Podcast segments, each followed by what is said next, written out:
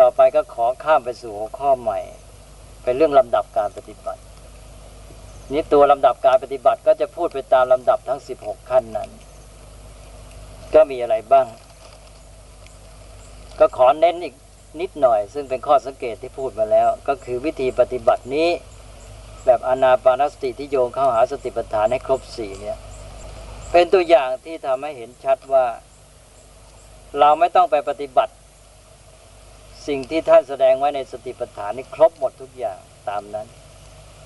อย่างในกายานุปัสสนาสติปัฏฐานนี่มีถึงหกหมวดคำก่อนที่ได้พูดไปแล้วหกหมวดมีอะไรบ้าง อานาปานสติก็เป็นหมวดแรกในกายานุปัสสนานั้น แล้วต่อจากนั้นก็มีการกำหนดอิริยาบถการมีสัพพัญญารู้ในการเคลื่อนไหว ทุกขณะทุกครั้ง ตลอดจนกระทั่งพิจารณาดูในร่างกายมีอาการ 32 อวัยวะต่างๆ หรือว่ามองดูในแง่จัดเป็นประเภทเป็นธาตุสี่แล้วก็พิจารณาชีวิตของตัวร่างกายตัวเทียบเคียงกับซากศพที่เขาทิ้งไว้ในป่าช้าในระยะต่างๆ ที่มันต้องเน่าเปื่อยผุพังไปตามธรรมชาติ มีถึงหกอย่าง แต่ว่าเราสามารถปฏิบัติด้วยอานาปานสติอย่างเดียว ก็ไปตลอดได้ เลยไม่ต้องปฏิบัติครบสติปัฏฐานทั้งสี่หมวด แต่นั้นหลักทั่วไปก็ยังคงเป็นหลักทั่วไป คือหมายความว่าความมุ่งหมายก็คือให้รู้เข้าใจชีวิตตามเป็นจริง แต่ว่าบางทีเราก็อาศัยแม้แต่อานาปานสติอย่างเดียว แล้วก็เข้าใจชีวิตตามเป็นจริงได้ คือนำไปสู่ปัญญาที่อย่างรู้เป็นญาณในระดับต่าง ๆ ที่จะทั้งรู้แจ้งชัดสภาวธรรมนั่นเอง เพราะนั้นเราก็เอาอานาปานสติอย่างเดียวเนี่ย มาเป็นตัวนำการปฏิบัติ ทะลุตลอดไปเลย แล้วหลักการทั่วไปเป็นอันว่าคงเดิม ขอย้ำอีกทีหนึ่งบอกว่าหลักการใหญ่คือ การมองดูรู้จักชีวิตของตัวเองตามเป็นจริง หรือมองอีกแง่หนึ่งว่า เป็นการเอาชีวิตจิตใจของตนเป็นที่ศึกษาให้รู้เข้าใจความจริงของโลกและชีวิต มองได้ทั้งสองอย่าง อันนี้เข้าใจว่าคงแยกได้ มองในแง่หนึ่งเป็นการที่ว่าเรามารู้จักมองดูรู้จักชีวิตของตัวเองตามเป็นจริง แต่มองในแง่อีกแง่หนึ่ง เป็นการเอาชีวิตจิตใจของตนมาเป็นที่ศึกษา ให้รู้เข้าใจความจริงของโลกและชีวิตมองได้ทั้งสองแง่ ทีนี้ก็จะเข้าสู่ลำดับการปฏิบัติตามที่ท่านแสดงไว้ทั้ง 16 ขั้น ก็เริ่มไปเลยตั้งแต่เตรียมตัว เตรียมตัวให้เรียบร้อย ทีนี้จะเตรียมมากน้อยก็แล้วแต่ละท่านที่ติดในเรื่องพิธีกรรมมาก ๆ ก็อาจจะเอาพิธีการมาช่วย อย่างที่ได้พูดตั้งแต่ครั้งก่อนโน้น ในครั้งที่หนึ่งที่สองอะไรโน้นแล้วพูดไปแล้ว เรื่องพิธีกรรม เรื่องบุพกิจเรื่องเรื่องบุพภาคของการที่จะไปเจริญภาวนา พูดไปแล้ว อันนั้นจะมีเรื่องพิธีกรรมเรื่องการเตรียมตัวมีการอะไร มีการตัดปริโภทมีการเข้าหากัลยาณมิตร มีการหาสถานที่อะไรต่างๆ ตลอดจนกระทั่งว่าเนื้อตัวต้องมีการชำระอาบน้ำอะไรให้เรียบร้อย ตัดผมตัดเล็บอะไรต่างๆจนกระทั่งมาทำพิธีกรรม มีการเคารพพระรัตนตรัยรับศีลอะไรต่างๆ อันนั้นน่ะก็อยู่ในขั้นเบื้องต้นเตรียมตัว ก็เตรียมให้เรียบร้อยก็แล้วกัน ถึงไม่เตรียมตัวเลย ก็พอให้สบายๆนะถ้าจิตเขาตัวดีก็ทำได้เลย อันนี้ก็แปลว่าจะทำแค่ไหนในส่วนบุพภาคก็เป็นเรื่อง แล้วแต่จะไปทำอันนี้ก็ไม่ได้อยู่ในพระสูตรโดยตรงเราเตรียมตัวเรียกว่าเป็นการเตรียมพื้น เตรียมจิตเตรียมใจให้มันเรียกว่าปูพื้นให้ใจมันมั่นคงแน่วแน่ จะได้มีกำลังในการปฏิบัติ ให้รู้ความมุ่งหมายเพียงเท่านั้น ทีนี้ว่าพอมานั่งได้ที่สบายก็เอาละเราก็เริ่มต้นกันเลย แลจุดเริ่มต้นของท่านก็บอกว่ามีสติหายใจเข้า แล้วมีสติหายใจออก เนี่ยเพียงแค่ว่ามีสติหายใจเข้า มีสติหายใจออกนี่ก็ได้ความหมายของอานาปานสติแล้วทีนี้ก็ก้าวหน้าไปในขั้นสิบหกที่แบ่งเป็นสี่หมวดหมวดละสี่ตามชื่อสติปัฏฐานทั้งสี่ทีนี้ก็ให้รู้กันว่าตั้งแต่นี้ต่อไปเนี่ยเราจะเอาสภาพ ธรรมชาติหรือความจริงอย่างใดอย่างหนึ่ง มาใส่ใจพิจารณา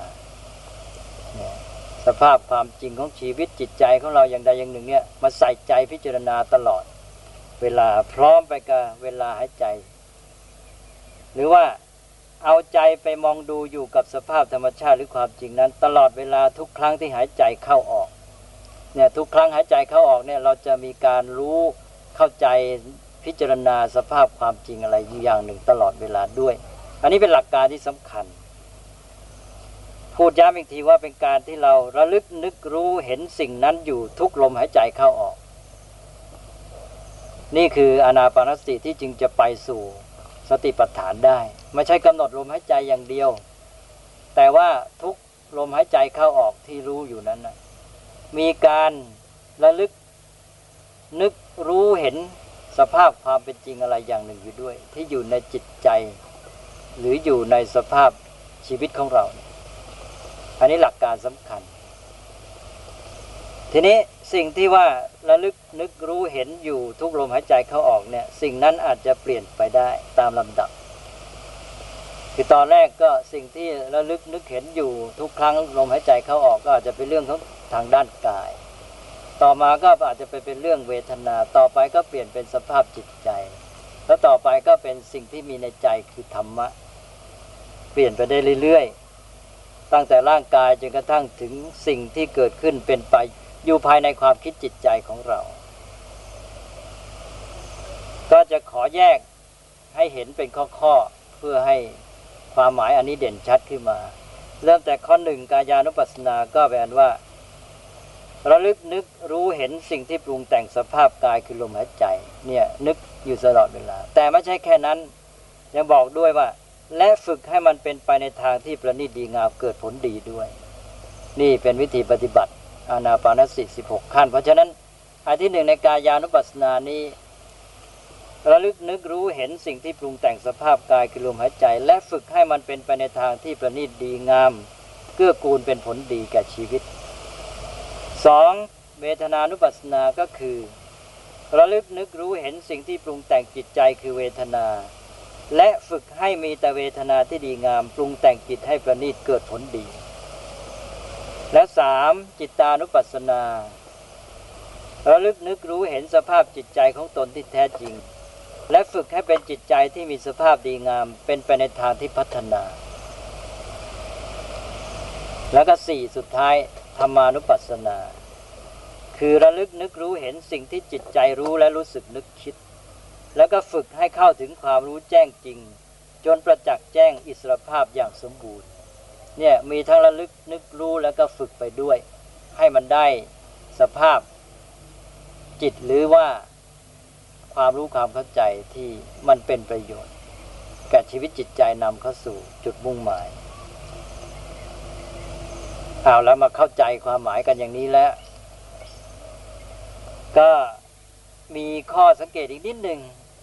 คือบางท่านไปอ่านเรื่องอานาปานสติแล้ว บางหนังสือบางเล่มก็บอกหายใจออกก่อน แล้วก็มาหายใจเข้า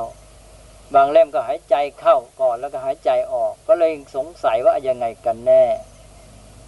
อันนี้ไม่ต้องไปสนใจ ในคำพีรุ่นอัตถกถาท่านก็อธิบายไว้ คือเป็นเรื่องของการแปล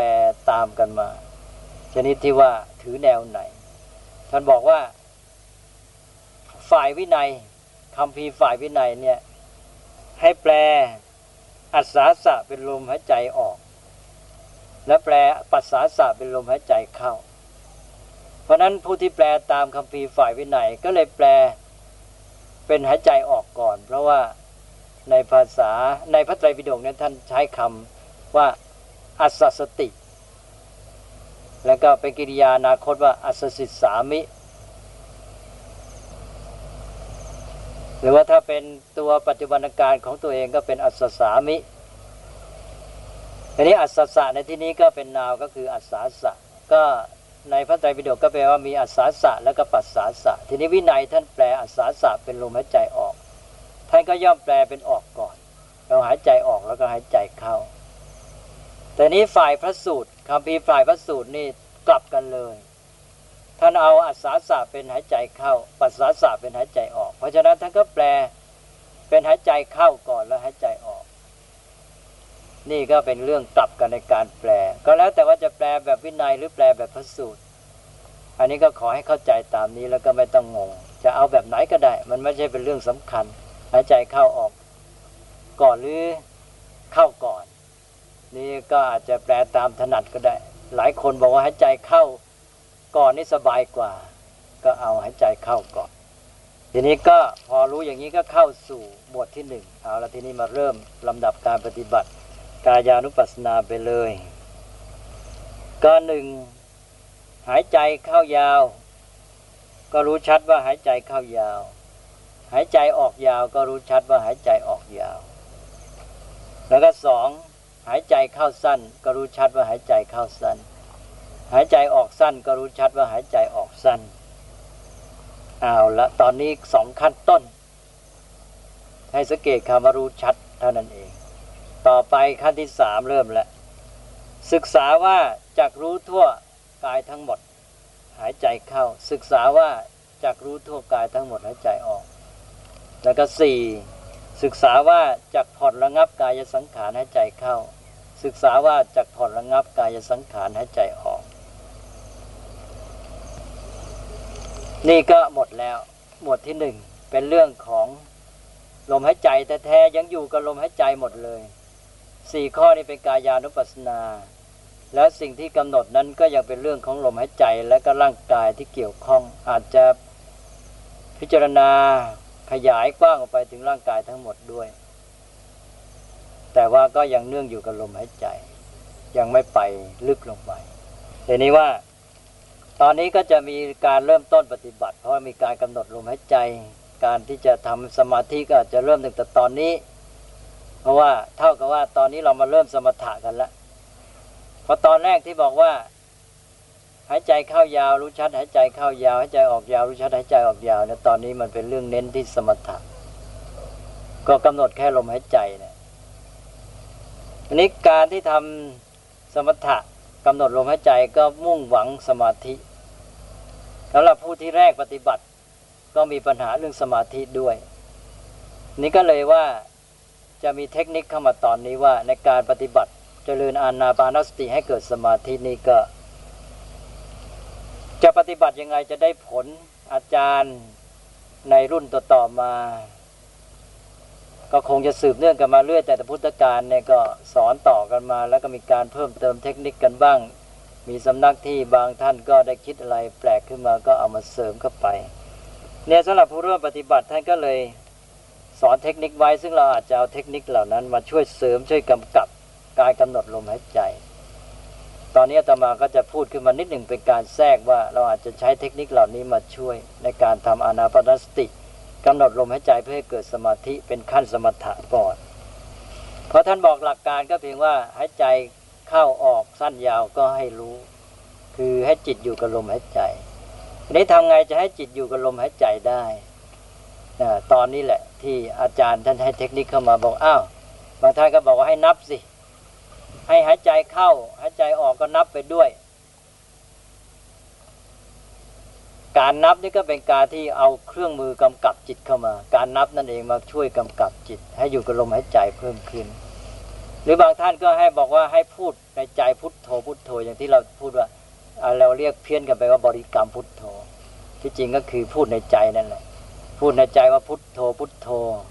คำว่าพุทโธนั้นเป็นบริกรรมนิมิตไป แต่ที่จริงนั้นตัวอารมณ์ที่แท้คือลมหายใจ แต่คำว่าพุทโธนี่มาว่ากำกับเพื่อให้จิตมันอยู่ตัวมาช่วย หรือบางท่านก็เอาอย่างอื่นเข้ามากำกับ ก็ใช้คำเหมือนกันบางท่านก็อาจจะไป พูดในใจถึงคำอื่นอีก แล้วแต่เราจะจัดเข้ามาเป็นคำที่มันดี ๆ ที่มันจะทำให้จิตเนี่ยอยู่กับที่ได้ง่ายขึ้นทีนี้สมมติว่าเราตกลงว่าเอาการนับ เอาการนับมาเป็นตัวกำกับจิตมาช่วย เป็นเทคนิคที่ช่วย วิธีที่ท่านสอนกันมาก็คือว่าเอาละเมื่อลมหายใจเข้าออกมันผ่านไปเนี่ยเราจะกำหนดได้ดีหนึ่งนอกจากว่ามีสิ่งกำกับจิตที่เป็นการนับ ก็คือต้องมีจุดที่ให้จิตมันตั้งอยู่ที่สติไปกำหนดด้วย ก็คือว่าเอาจุดที่ลมหายใจของเราเนี่ยไปกระทบ ลมหายใจของเรานี่กระทบรู้สึกชัดเจนแรงที่จุดไหน ก็เอาจิตไปตั้งที่นั่นสติไปกำหนดที่นั่น แล้วก็บอกว่าสองจุดเนี่ยมักจะเด่นชัดก็คือว่าปลายจมูกหรือไม่ก็ริมฝีปากบน ใครกระทบถูกลมหายใจกระทบแรงจุดนั้นเด่นก็เอาที่นั่น ให้จิตไปกำหนดที่นั่น แล้วก็กำหนดลมหายใจเข้าออกไปด้วย แล้วก็นับไปด้วย เนี่ยเท่ากับมีตัวกำกับมากมายสำหรับผู้แรกปฏิบัติ พอได้อย่างนี้แล้วทีนี้ก็นับละเริ่มต้นหนึ่งก็เริ่มต้นข้อที่หนึ่งขั้นที่หนึ่งก็คือนับช้าก่อน นับช้าเข้า ก็นับไป หายใจเข้านับหนึ่งหายใจออกก็นับหนึ่งเป็นคู่ หายใจเข้านับสองออกนับสองเข้าสามออกสามเข้าสี่ออกสี่เข้าห้าออกห้านี่ถือว่าครบชุดหนึ่งแล้ว พอห้าพอห้าแล้วกลับไปตั้งต้นใหม่หนึ่งใหม่ เข้าหนึ่งออกหนึ่งเข้าสองออกสองเข้าสามออกสามเข้าสี่ออกสี่เข้าห้าออกห้าแล้วแถมไปถึงเข้าหกออกหกพอถึงหกก็เท่ากับเพิ่มไปคู่ แล้วย้อนกลับไปตั้งต้นหนึ่งใหม่ เข้าหนึ่งออกหนึ่งเข้าสองออกสองไปจนกระทั่งถึงเข้าหกเจ็ดออกเจ็ดก็เพิ่มเพิ่มไปอีกหนึ่งแล้วย้อนกลับไปหนึ่งใหม่ เข้าหนึ่งออกหนึ่งเข้าสองออกสองเข้าสามออกสามเข้าสี่ออกสี่เข้าห้าออกห้าเข้าหกออกหกเข้าเจ็ดออกเจ็ดเข้าแปดออกแปดแล้วย้อนกลับไปหนึ่งหนึ่งใหม่ ๆ ใหม่จนกระทั่งถึงเก้าเก้าแล้วก็กลับไปหนึ่งหนึ่งมาถึงสิบสิบพอครบชุดสิบสิบแล้วก็แปลว่ากลับไปตั้งต้นหนึ่งหนึ่งถึงห้าห้าใหม่อีก ไปถึงหกหกใหม่ ก็จนกระทั่งมาถึงสิบสิบใหม่ แล้วก็ย้อนกลับไปหนึ่งหนึ่งถึงห้าห้าใหม่ อันนี้ท่านเรียกว่าเป็นวิธีนับช้า ต่อไปก็เมื่อนับช้าไปชำนาญดีแล้ว ก็ให้เปลี่ยนเป็นนับเร็วบ้าง นับเร็วก็ไม่คำนึงถึงหายใจเข้าหายใจออกลมหายใจผ่านมาที่จุดกระทบก็นับหนึ่งเรื่อยไป เพราะฉะนั้นเข้าก็หนึ่งออกก็สองเข้าสามออกสี่เข้าห้าออกหกอะไรเรื่อยไป นี่เรียกว่านับเร็ว นี่วิธีนี้เรียกว่าการนับ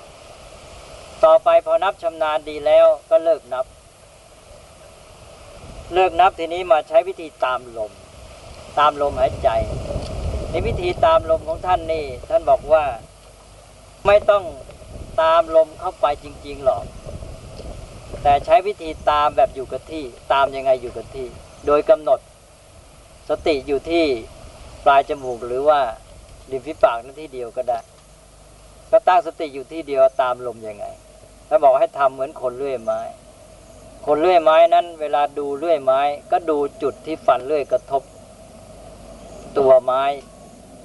หรือท่อนไม้นั้น ฟันเลื่อยก็มากระทบกับที่ท่อนไม้นั้น จุดนั้น เมื่อแกดูที่จุดนั้นอย่างเดียว แกก็เห็นตลอดไปหมด เห็นฟันเลื่อยทีเดียวก็รู้ตัวแผ่นเลื่อยหรือปื้นเลื่อยที่มันผ่านไป ตั้งแต่หัวจดหางหรือปลายต้น ตั้งแต่ต้นจนปลายเนี่ยผ่านไปผ่านมา ดูที่จุดเดียวนั้นก็เห็นเลื่อยทั้งหมดที่ผ่านไปผ่านมา หรือเหมือนกับว่าคนแกว่งชิงช้า นั่งอยู่ที่โคนเสา มองแต่ว่าชิงช้าที่ผ่านที่จุดที่ตนมองของเสาเท่านั้น ก็เห็นชิงช้าที่ผ่านไปทั้งหมด ที่โยนตัวไปข้างโน้นข้างนี้ถ้าบอกว่าวิธีตามลมหายใจก็อย่างนั้น คือมองลมหายใจของเราเนี่ยเหมือนกับเส้นเชือก หรือว่าสายท่อน้ำหรืออะไรสักอย่าง ที่มันเป็นเส้นเป็นลำแล้วก็ผ่านเข้าผ่านออก จากการที่เราเราดูอยู่ที่จุดเดียวนั้น เหมือนกับว่าปลายลมต้นลมนี่ปรากฏกับเราหมด เหมือนกับว่าเส้นเชือกหรือว่าท่อน้ำอันนั้นผ่านไปผ่านมา ปลายนู้นมาถึงปลายนี้ออกมาปลายนั้นเข้าไปอะไรเนี่ยผ่านไปผ่านมากำหนดลมหายใจอย่างนี้จนกระทั่งว่าจิตเนี่ย แม่นดีแล้ว ตอนนี้ก็จะเกิดนิมิต จะเกิดนิมิต นิมิตก็คือนิมิตของลมหายใจที่อย่างที่ว่าเหมือนกับลำเส้นเชือกลำท่อ น้ำอะไรทำนองนั้นที่ผ่านเข้าผ่านออก อันนี้นิมิตที่เป็นตัวแทนของลมหายใจนี้มันก็จะหยาบละเอียดตามลมหายใจนั้นบางทีลมหายใจก็เหมือนกับหายไปนิมิตก็จะหายไป แล้วก็บอกว่าก็ให้กำหนดไปเถอะ ไม่ต้องไปตกใจในที่สุดแล้ว มันจะเกิดนิมิตที่เป็นภาพจำลองที่เราเรียกปฏิภาคนิมิตขึ้นมา ปฏิภาคนิมิตนั้นจะปรากฏต่างๆ กันแก่คนไม่เหมือนกัน บางคนก็เหมือนภาพปุยนุ่น บางคนก็เหมือนปุยฝ้าย บางคนเหมือนสายลม บางคนเหมือนเปลวควัน บางคนเหมือนใยแมงมุม บางคนเหมือนแผ่นเมฆ บางคนเหมือนล้อรถ บางคนเหมือนวงพระจันทร์ อะไรทำนองนี้คือสารพัดจะปรากฏยังไงก็เอาอันนั้นแหละเป็นนิมิต แล้วกำหนดนิมิตนั้นแทนลมหายใจคราวนี้ไม่ต้องเอาลมหายใจละมากำหนดอยู่ที่ตัวนิมิตนั้นแทน ให้จิตอยู่กันมันเลื่อยไป แล้วก็สามารถบังคับนิมิตหรือภาพที่เราเห็นนั้นนะให้เปลี่ยนแปลงไปตามชอบใจได้พอเปลี่ยนแปลงจนชำนาญแล้วก็แสดงว่าจิตของเราอยู่กับนิมิตได้จริง ๆ สมาธิจะแน่วแน่ ตอนนี้เขาก็ให้เอา ภาพอันใดหนึ่งที่ตกลงใจว่าเอาแล้วพอใจที่สุด ภาพที่เราเปลี่ยนแปลงไป ถึงรูปแบบอันหนึ่งที่พอใจที่สุด แล้วก็กำหนดอันนั้นเป็นนิมิตสำหรับสมาธิอยู่แน่วไปเลย แล้วก็จะในที่สุดก็เกิดเป็นสมาธิขึ้นมา อันนี้ก็เป็นผลสำเร็จในการปฏิบัติ แล้วต่อไปก็จเจริญขึ้นไปถึงฌานเพราะว่าจากปฏิภาคนิมิตที่เราประคับประคองดีก็จะให้เกิดอัปปนาสมาธิ สมาธิที่แน่วแน่ก็ถึงระดับฌานแล้วพอได้ฌานแล้วเราก็จะได้เอาปิติสุข นั้นไปใช้ประโยชน์ในการพิจารณาในเวทนานุปัสสนาสติปัฏฐานต่อไป ถึงแม้จะไม่ได้ถึงฌานในกรณีนี้ท่านบอกว่าถึงฌานเพอได้ถึงฌานก็มีปิติสุขเกิดขึ้นแน่ เราปิติสุขนั้นไปใช้ในการพิจารณาในขั้นเวทนานุปัสสนาแต่ถึงไม่ได้ฌานก็เอาปิติสุขเท่าที่ได้ ซึ่งเกิดจากการปฏิบัติ ทีนี้ตอนนี้อาตมาว่าเราได้ใช้เวลาไปมากแล้ว ก็ได้พูดถึงเรื่องวิธีปฏิบัติตามลำดับขั้น 16 ของอานาปานสติที่โยงเข้าสู่สติปัฏฐาน 4 อันนี้ตอนนี้พูดมาในหมวดที่หนึ่งอยู่ในขั้นที่หนึ่งถึงสี่ก็ยังไม่จบทีเดียว ตอนนี้ได้พูดไปในเรื่อง เทคนิคที่จะเอามาใช้เพื่อจะทำจิตให้เป็นสมาธิ เราถึงขั้นนี้ก็เรียกว่าเป็นขั้นที่เป็นประโยชน์มากและเป็นขั้นพื้นฐานนี่ว่าทำจิตให้เป็นสมาธิดีนี่ก็จะก้าวหน้ากันต่อไป แต่ว่าอย่างไรก็ตามเรื่องขั้นสี่ขั้นในกายานุปัสสนานี่ก็ยังไม่จบ เพราะฉะนั้นก็ยังจะต้องพูดต่อไปอีก ก็อาตมาคิดว่าในตอนต่อไปนี้เราก็จะมาต่อในเรื่องของกายานุปัสสนา ในขั้น ทั้งสี่นี้ในแง่ที่ไปใช้ทางสติปัฏฐานเนี่ยให้ชัดเจนขึ้น ตอนนี้เป็นขั้นที่ว่าสมถะเข้ามาแล้วก็เอาเทคนิคมาใช้มาช่วยจิตเป็นสมาธิ ก็ขอให้กำหนดส่วนนี้ไว้ให้ดีแล้วต่อจากนั้นไปทีนี้เราเข้าถึงขั้นเหล่านั้นอย่างแท้จริง เพราะนั้นสำหรับครั้งนี้อาตมาก็จะขอยุติไว้เพียงเท่านี้ก่อน ก็ขออนุโมทนาท่านผู้เจริญภาวนาทุกท่าน ขอเจริญพรยุติเพียงเท่านี้